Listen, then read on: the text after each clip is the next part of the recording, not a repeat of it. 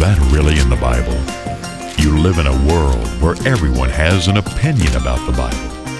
Of what values are your beliefs if they are not clearly found in the pages of your Bible? The question we must ask is, are your opinions and beliefs really found in the Bible?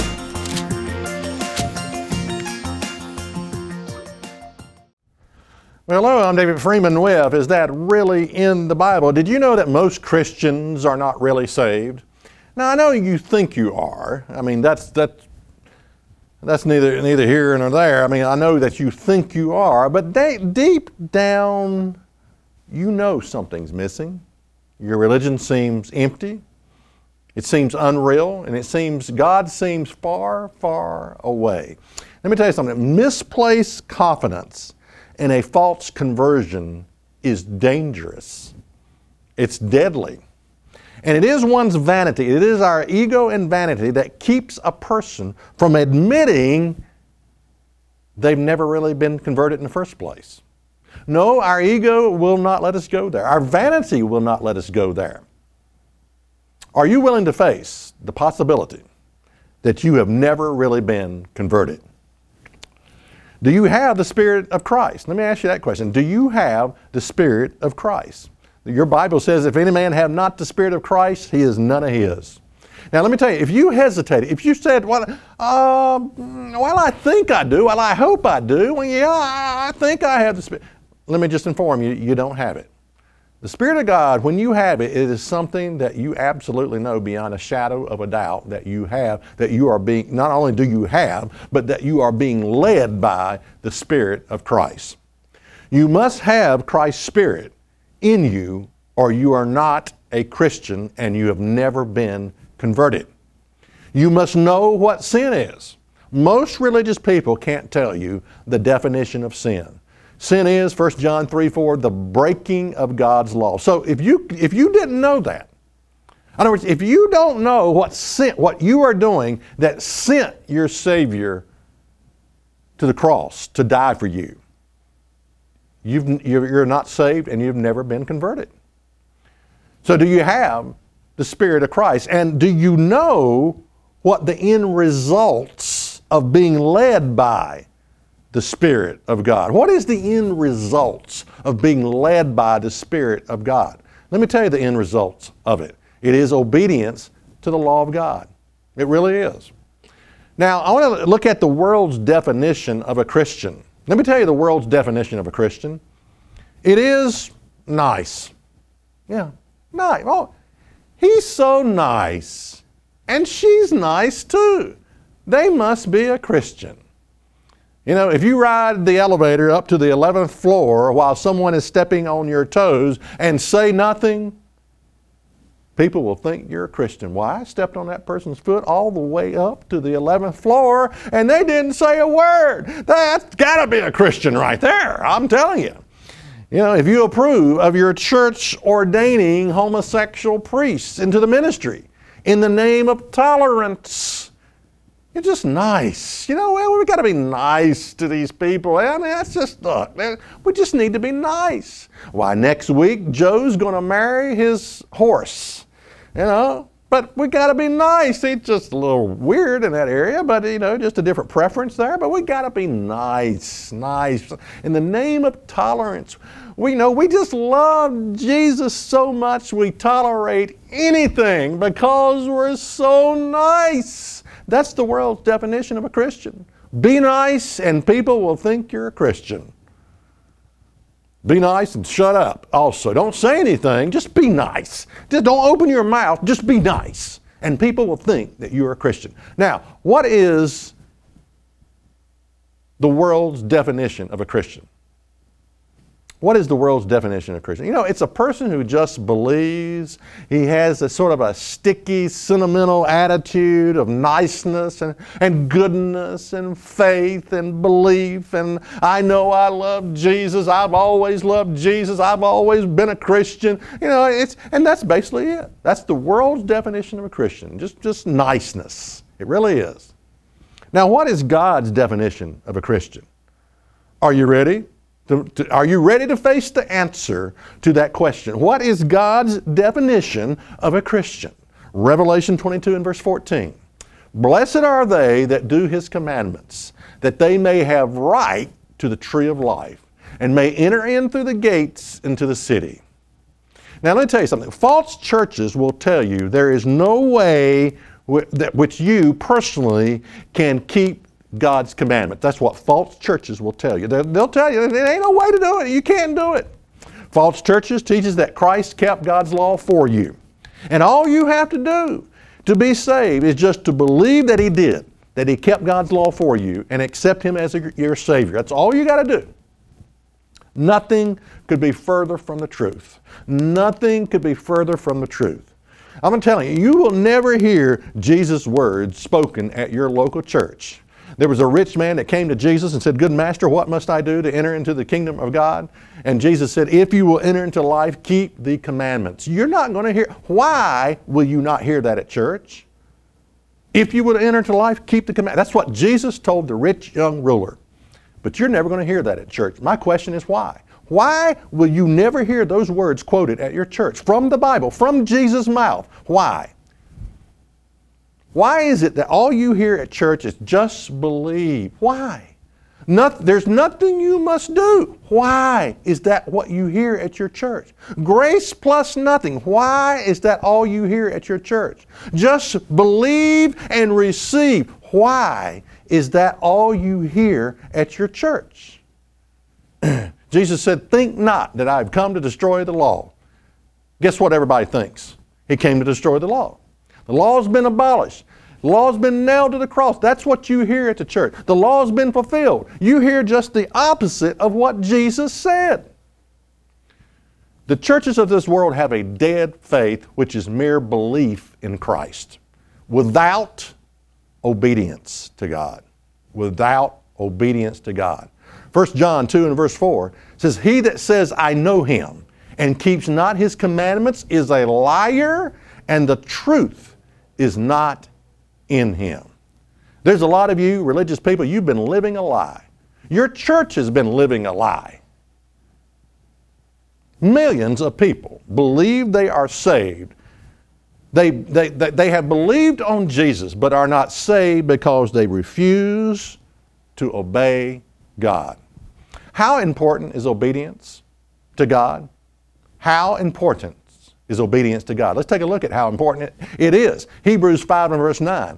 Speaking of Jesus and being made perfect, He became the author of eternal salvation unto all them that obey Him. Listen, I'm not making this stuff up. I'm not quoting David Freeman, verse 1, chapter 5 and verse 1. This is your Bible here. It says that Jesus became the author of eternal salvation unto all them that obey Him. Do you fit into that category? Does your church fit into that category? Are you like many thousands of others who have made their decision for Christ and have given yourself to Him to be saved without any further effort on your part? You just thought, well, I accept Jesus into my heart, and that's it. That's nothing else from that point. Nothing else God expects. That's all He wanted, is just for you to raise your hand. You've been deceived. You have been deceived. God says this kind of repentance is totally unacceptable and will end in death. If you don't have the Spirit of God, you're not a Christian and you're not converted. How important is having the Holy Spirit of God? Acts 5 and verse 32. Breaking into the middle of the verse here, it says, "And so is also the Holy Spirit, whom God has given to them that obey Him." Who does God give His Spirit to? Does God give His Spirit to a person who says, "I accept Jesus into my heart. I love the Lord. Jesus, I love you." No. It says, God gives His Spirit to them that obey Him. You have been duped by religion. You've been lied to, because you have come to a point to where you believe obedience is not important. You've come to a point where all you believe is that you just give your hand to the preacher and your heart to the Lord, and that's it. You've been lied to about the Bible, is what I'm saying. Yes, you who are listening, you have been lied to about the Bible. You've been told that we're not under the old, that we're not under the old covenant, we're under the new covenant, and under the new covenant, nothing is required of us at all. Nothing. Well, let's blow that idiotic concept out of the water right now. Hebrews 8 and verse 10. For this is the covenant that I will make with the house of Israel and after those days, says the Lord. I will put my laws into their mind. I will write them into their hearts, and I will be to them a God, and they shall be to me a people. Now let me ask you a question. Does this sound like the new covenant dismisses the law of God? Does this sound like God's desire is to abolish His law when He says under the new covenant, I'm going to write my laws into their hearts and to their minds? You know, the asinine teaching that the new covenant dismisses the law of God is just that. It's an asinine teaching. It's an issue of locality. It's an issue of where the law of God is at now. Before, it was written on stone, supervised by men, supervised by the church and church authority. Now, the law is internal, written upon the hearts of men. Does that mean you don't have to obey it? Well, it's written there, but I don't pay any attention to it. But it's written there. What kind of idiotic kind of thinking is that? My point is, you've been lied to about the Bible. You sit in church and you've been told that, okay, we're not under the old covenant. And under the new covenant, there's really nothing, I mean, well, let's see. What is there to do? Is there anything to do? Well, there is a couple things, and I'm going to come to that just in a minute here. But I'm telling you, the developmental stage of the false church is back in Jude 1 and verse 3. Let's take a look at that. Jude 1 and verse 3. Behold, when I gave all diligence to write unto you of the common salvation, it was needful for me to write unto you and exhort you that you should earnestly contend for the faith which was once delivered unto the saints. Let me tell you something. This is not what you have today. The faith that was once delivered to the saints. You have, listen to me, listen, what is coming across today is a counterfeit message. It's a message that denies the fact that obedience is important, that God expects you to obey Him. You know, it's almost like if you tell a person that you obey God, you're almost looked at by other religious people as worse than a drunkard or worse than a fornicator or something. You mean you're trying to obey God's law? Oh, that's salvation by works. What are you doing trying to obey God? That's a sin to try to obey God. You can't do that. Don't you know you can't do that? You can't obey God. That's the mentality that a lot of religious people have toward people like myself that try to obey God. Not saying that I'm perfect at it at all. I'm just saying I understand God expects you to obey Him. That's what I'm saying. Well, anyway, in Jude 1 and verse 4 tells the problem that occurred back then, and it's still going on today. For there are certain men crept in unaware, they're called preachers, who were before of old ordained to this condemnation, ungodly men turning the grace of God into lasciviousness and denying the only Lord God and our Lord Jesus Christ. In other words, he's saying because they've done this, they've turned the grace of God into lasciviousness. Because they've done this, they have actually denied the Lord Jesus Christ. All right, what is lasciviousness? It is basically turning the grace of God into a license to sin. Now, it's subtle, folks. It doesn't happen overnight. It's like the frog in hot water that you keep cutting up the heat, and the frog will eventually die. It's very subtle what is going on. But there's this illusion out there among religious people that You know, grace, it's just sort of a license to sin. You know, the more grace I get, I just sin and I ask for forgiveness and that's it. You know? And your minister doesn't come across and say, let's disobey God. No, it doesn't work like that. It's very subtle. It's very subtle. It's like the proverbial frog in hot water. But let me ask you a question. How have you come to believe that obedience is not important? How can you go to church and believe that? How can you read your Bible and believe that? How can you study the Word of God? How can you be in a Bible study, a study group, and come to the point where you think obedience is not important to God? Now, the false church will tell you that Jesus said there's only two commandments that we have to do. Love God and love your neighbor as yourself. Let's take a look at that. Matthew 22 and verse 37. Jesus said to him, you shall love the Lord your God with all your heart and with all your soul and with all your mind. Verse 39. And the second is like unto it. You shall love your neighbor as yourself. Now let me tell you something. This is not two new commandments. You understand what I'm saying? It's not two new commandments where Jesus comes along and says, love God, love your neighbor as yourself, and you figure out how to do that. Whatever you decide is okay with me. You know, if you just want to say, I love you, Jesus, that's enough. That's enough. That's all you got to do. You just decide how to love me. You just decide how to love your neighbor. You know, if you think you need to steal something from your neighbor, okay, go ahead and do it. And you decide how to do it. No. This is a summation, a summary of the Ten Commandments. That's all Jesus is saying. He's just giving a summary of the Ten Commandments. The first four tells you how to love God. No other gods, no idols, don't take my name in vain, keep my Sabbath day. The last six of the commandments tell us how to love our fellow man. This is all this is. It's just a summary, a summation of the Ten. He's just summarizing the Ten Commandments. He's not coming up with two new commandments. It's a summary of the Ten Commandments.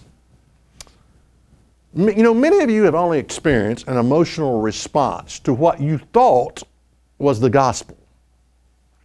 Okay, you've experienced an emotional response and you thought it was the gospel. The question God will never ask you is, what did you feel about me? How did you feel about me? You felt like you loved me? Okay, that's good enough. No. Real salvation starts with the intellect. It's up here. Intellectually, it's where it starts. You have to know that you are a sinner. And that involves intelligence. It's not some kind of superficial response to sin. I saw on Facebook, you know, just recently, someone posted something, and it was a group of people in a restaurant, and some men and women started singing Amazing Grace, and the cook came out and got saved because she heard them singing, and she started crying and raised her hand up in the air, and she got saved. No. Listen to me. Real salvation begins with the intellect. First of all, you got to know what sin is. 1 John 3:4, sin is the breaking of God's law. You've got to specifically know what you're doing that caused Christ to die. Now, once you know that, you can have an emotional response. You will be all broken up once you realize my sins sent Jesus to the cross. If I were the only person alive on planet Earth, just you in your glory, you're the only person that ever existed, Jesus Christ would have still come to this earth and died for you and you alone. That's what you got to come to. You have to understand what your sins, what you did that sent Christ to the cross to die for you. Now, once you understand that, you will have an emotional response. You will be all broken up. But that's the way it works. What I'm saying is you don't start with the emotional response. Just because you hear somebody singing Amazing Grace, just because you shed a few tears and you felt bad about the premarital sex the night before or whatever, you know, and now that doesn't mean anything. You don't start there with the emotional response. You start with the intellect and knowing what is sin and being broken up about your sins. That's where it starts. It doesn't start with the intellect. And there's a lot of churches that just focus on that they focus on that emotional response. That's all it's about. It's the music, it's the, the pablum message that really doesn't say much. It just sort of, you sort of feel guilty, and it's some beautiful music, and you start shedding some tears, and you come down to the altar, and you give your hand to the preacher and your heart to the Lord, and then from there, there's nothing left. There's nothing else is expected from me. Yeah, you've been deceived. You've been deceived. Starts with the intellect, real salvation. Now, how can you identify a real Christian? We're going to look at a verse that tells us how to identify a real Christian. Revelation 12 and verse 17. Revelation 12 and verse 17. And the dragon was wroth with the woman and went to make war with the remnant of her seed. Now notice this, the remnant. The church of God is referred to as a seed, a remnant. It's not the majority. It's not the masses. And the devil goes after this remnant of people, which, notice this, which keep the commandments of God and have the testimony of Jesus Christ. And that's what I'm giving you right now, the testimony of Jesus Christ. That God expects you to obey Him, that God expects you to keep His 10 commandments. That's what I'm telling you. That's what I'm telling you. That's the reason Christ died for you. Because you were a sinner and you broke God's law, you broke the 10 commandments, and you got to turn from your sins, accept Christ as your personal Savior, go down in the waters of baptism, receive the Holy Spirit of God, and start living a life of being an overcomer. That through the power of God's Holy Spirit, you start putting sin out of your life. That's what God wants, because God expects obedience. And it's not 9 commandments, by the way. It's 10 commandments, okay? 10 commandments. The church that Jesus built is a commandment-keeping church. Did you know that? Jesus did not build His church on a foundation of lies. Lies about the covenant of God, lies about there's nothing you must do, just believe, just receive, it's all been done for you, lies about the law's been abolished, been nailed to the cross, we don't have to do any of that stuff, we're not under the old covenant, we're under the new, and under the new covenant, there's not a thing expected from us. Jesus Christ did not build His church on a foundation of lies. And I'm telling you, there is a lot of lies out there when it comes to religion. Now, it's very subtle. It's very subtle. The church that Jesus built, the true church, obeys the commandments of God. And my question again is this, because I know a lot of you, you've been in church a long time, you look at yourself as a very spiritual person, you look at yourself as a very religious person. I think you mean well, yes, your heart means well, but here's the bottom line. My question to you is this, how have you been led to believe that obedience is not important? Your arguments against this message will be because you have been led to, you will disagree with me because you have been led to, for the past 40 years, to believe that obedience is not important. That's where your argument is going to come from. You're going to start arguing this stuff. You're going to start saying, but the Bible says this, and you're going to proof text, and you're going to take scriptures out of context, and say, well, that's not right. But the reason you want to argue is because you, for the past 40 years, have been led to believe that obedience to God is just not that important. You've been lied to about the Bible. The law of God is what makes your life work. I don't know why people look at it as a bad thing. I really do. I don't understand it. I do not understand why people would even argue with a message like this. Because the law of God is what makes our lives work. It's a lamp unto our feet. It's not what saves you. You're saved by grace. Okay? But not the hearers of the law are going to be justified in God's eyes. But the doers come into a position to be justified by God's grace. They're not justified by the law, they're going to be justified by God's grace. But it is only the doers of the law that come into a position to be justified by God's grace. You can't just be a hearer of the law. got to be a doer. You got to be a doer, because that reveals the true person, where your heart's really at. My question again is this: how have you been led to believe that obedience is not important? And I want to tell you, I'll give you the answer. Your church led you to believe that. And if that describes you, you've never been converted, and you're not really saved. And that's what's really in the Bible.